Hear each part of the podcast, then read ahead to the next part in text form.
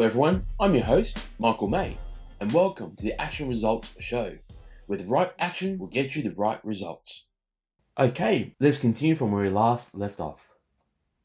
It may be of further help to know that the six steps he recommended were carefully scrutinized by the late Thomas A. Edison, who placed his stamp of approval upon them as being not only the steps essential for the accumulation of money, but necessary for the attainment of any definite goal.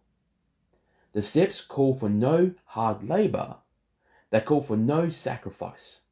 They do not require one to become ridiculous or credulous. To apply them calls for no great amount of education. But the successful application of these six steps does call for sufficient imagination to enable one to see and to understand the accumulation of money cannot be left to chance, good fortune, and luck. One must realize that all who have accumulated great fortunes first did a certain amount of dreaming, hoping, wishing, desiring, and planning before they acquired money. You may as well know right here that you can never have riches in great quantities unless you can work yourself into a white heat of desire for money, actually believe you'll possess it. You may as well know, and also, that every great leader from the dawn of civilization down to the present was a dreamer. Christianity is the greatest potential power in the world today because its founder was an intense dreamer who had the vision and imagination to see realities in their mental and spiritual form before they had really transmuted into physical form. If you do not see great riches in your imagination, you will never see them in your bank balance. Never in the history of America has there been so great an opportunity for practical dreamers as now exists. The six year economic collapse has reduced all men substantially to the same level. A new race is about to be run. The stakes represent huge fortunes which will be accumulated within the next 10 years. The rules of the race have changed because we now live in a changed world that definitely favors the masses, those who had built little or no opportunity to win under the conditions existing during the Depression when fear paralyzed growth and development. We who are in this race for riches should be encouraged to know that this changed world in which we live is demanding new ideas, new ways of doing things, new leaders, new inventions, new methods of teaching, new methods of marketing, new books, new literature, new features for the radio, new ideas for moving pictures. Back of all this demand for new and better things, there is one quality which one must possess to win, and that is definiteness of purpose, the knowledge of what one wants, and a burning desire to possess it. The business depression marked the death of one age and the birth of another. This changed world requires practical dreamers who can and will put their dreams into action. The practical dreamers have always been and always will be the pattern makers of civilization. We who desire to accumulate riches should remember the real leaders of the world always have been men who harnessed and put into practical use the intangible, unseen forces of unborn opportunity and have converted those forces or impulses of thought into skyscrapers, cities, factories, airplanes, automobiles, and every form of convenience that makes life more pleasant. Tolerance and an open mind are practical necessities of the dreamer of today. Those who are afraid of new ideas are doomed before they start. Never has there been a time more favorable to pioneers than the present. True, there is no wild and woolly west to be conquered, as in the days of the covered wagon, but there is a vast business, financial, and industrial world to be remolded and redirected along new and better lines. In planning to acquire your share of the riches, let no one influence you to scorn the dreamer. To win the big stakes in this changed world, you must catch the spirit of the great pioneers of the past whose dreams have given to civilization all that it has of value. The spirit which serves as the lifeblood of our own country, your opportunity and mine to develop and market our talents. Let's not forget, Columbus dreamed of an unknown world, staked his life on the existence of such a world, and discovered it. Copernicus, the great astronomer, dreamed of a multiplicity of worlds and revealed them. No one denounced him as impractical after he had triumphed. Instead, the world worshipped at his shrine, thus proving once more that success requires no apologies, failure permits no alibis.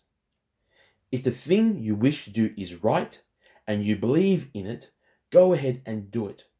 Put your dreams across and never mind what they say if you meet with temporary defeat, for they perhaps do not know that every failure brings with it the seed of an equivalent success. Henry Ford, poor and uneducated, dreamed of a horseless carriage, went to work with what tools he possessed, without waiting for opportunity to favor him, and now evidence of his dream belts the entire earth. He has put more wheels into operation than any man who ever lived, because he was not afraid to back his dreams. Thomas Edison dreamed of a lamp that could be operated by electricity, began where he stood to put his dream into action, and despite more than 10,000 failures, he stood by that dream until he made it a physical reality. Practical dreamers do not quit. Whelan dreamed of a chain of cigar stores, transformed his dream to action, and now the United Cigar Stores occupy the best corners in America. Lincoln dreamed of freedom for the black slaves, put his dream into action, and barely missed living to see a united North and South translate his dream into reality. The Wright brothers dreamed of a machine that would fly through the air. No one may see evidence all over the world that the dream soundly. Marconi dreamed of a system for harnessing the intangible forces of the ether. Evidence that he did not dream in vain may be found in every wireless and radio in the world. Moreover, Marconi's dream brought the humblest cabin, the most stately manor house side by side. It made the people of every nation on earth backdoor neighbors. It gave the President of the United States a medium by which he may talk to all people of America at one time and on short notice.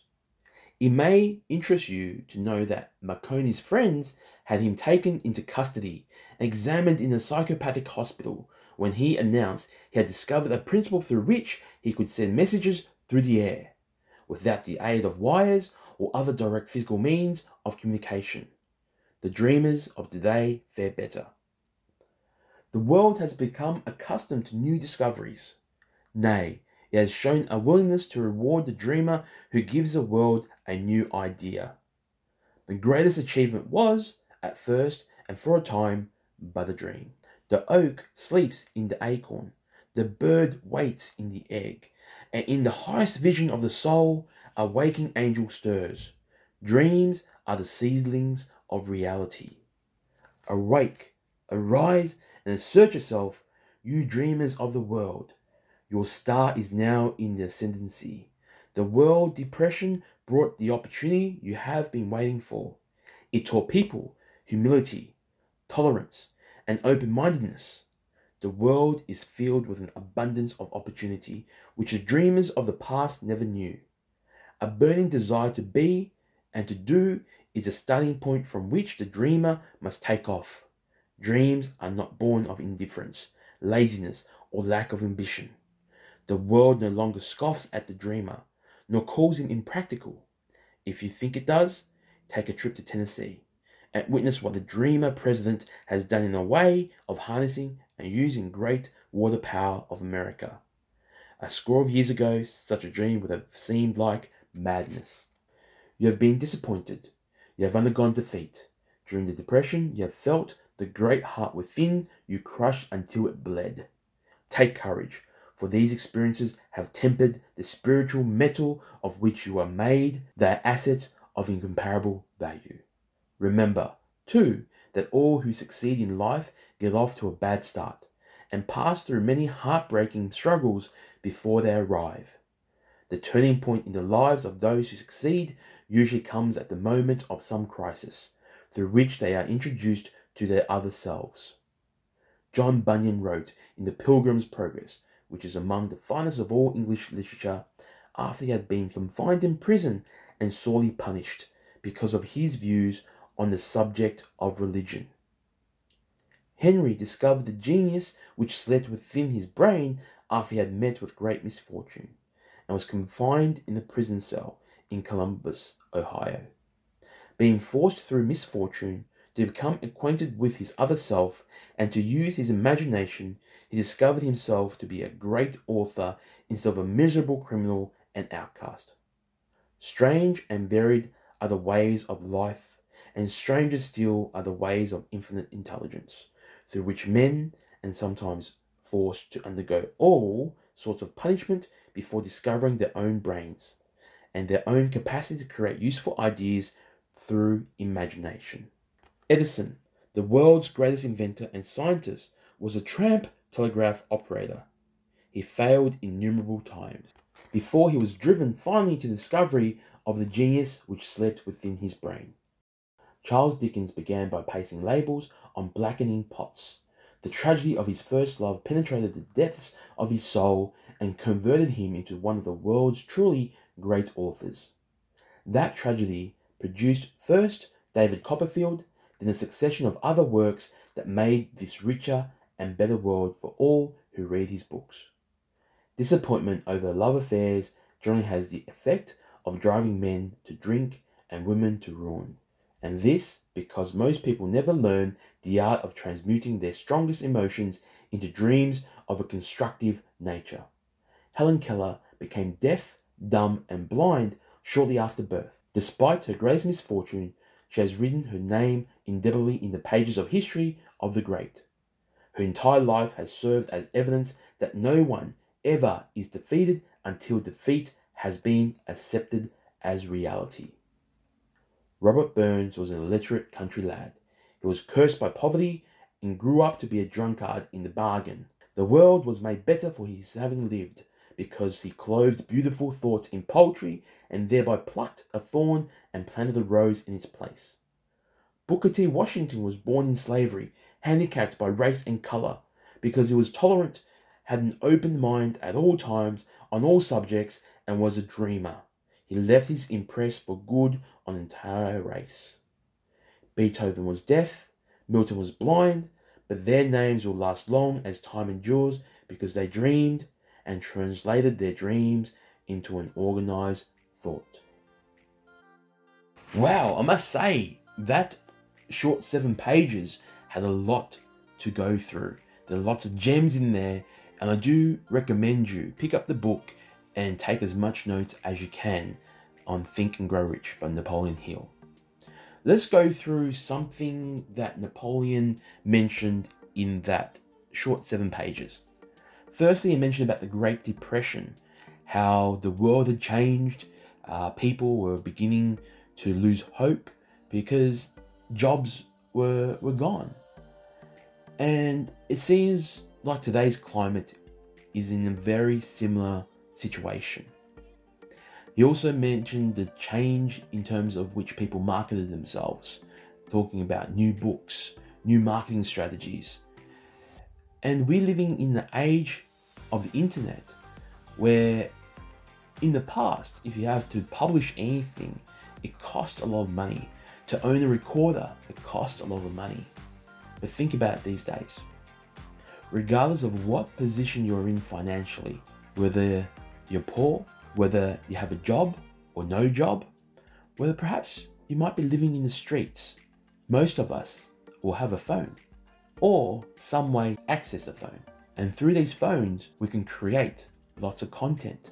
Like what I'm sharing with you right now is recorded through a phone. So take heed of these seven pages because lots of gems are in there, but you must remember any reality start off from a dream And through the right action, those dreams became reality.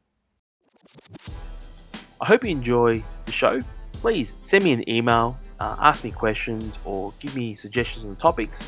The best way to reach me is coach at michaelmay.co. Enjoy the rest of the day. I'll see you on the next one. Bye for now.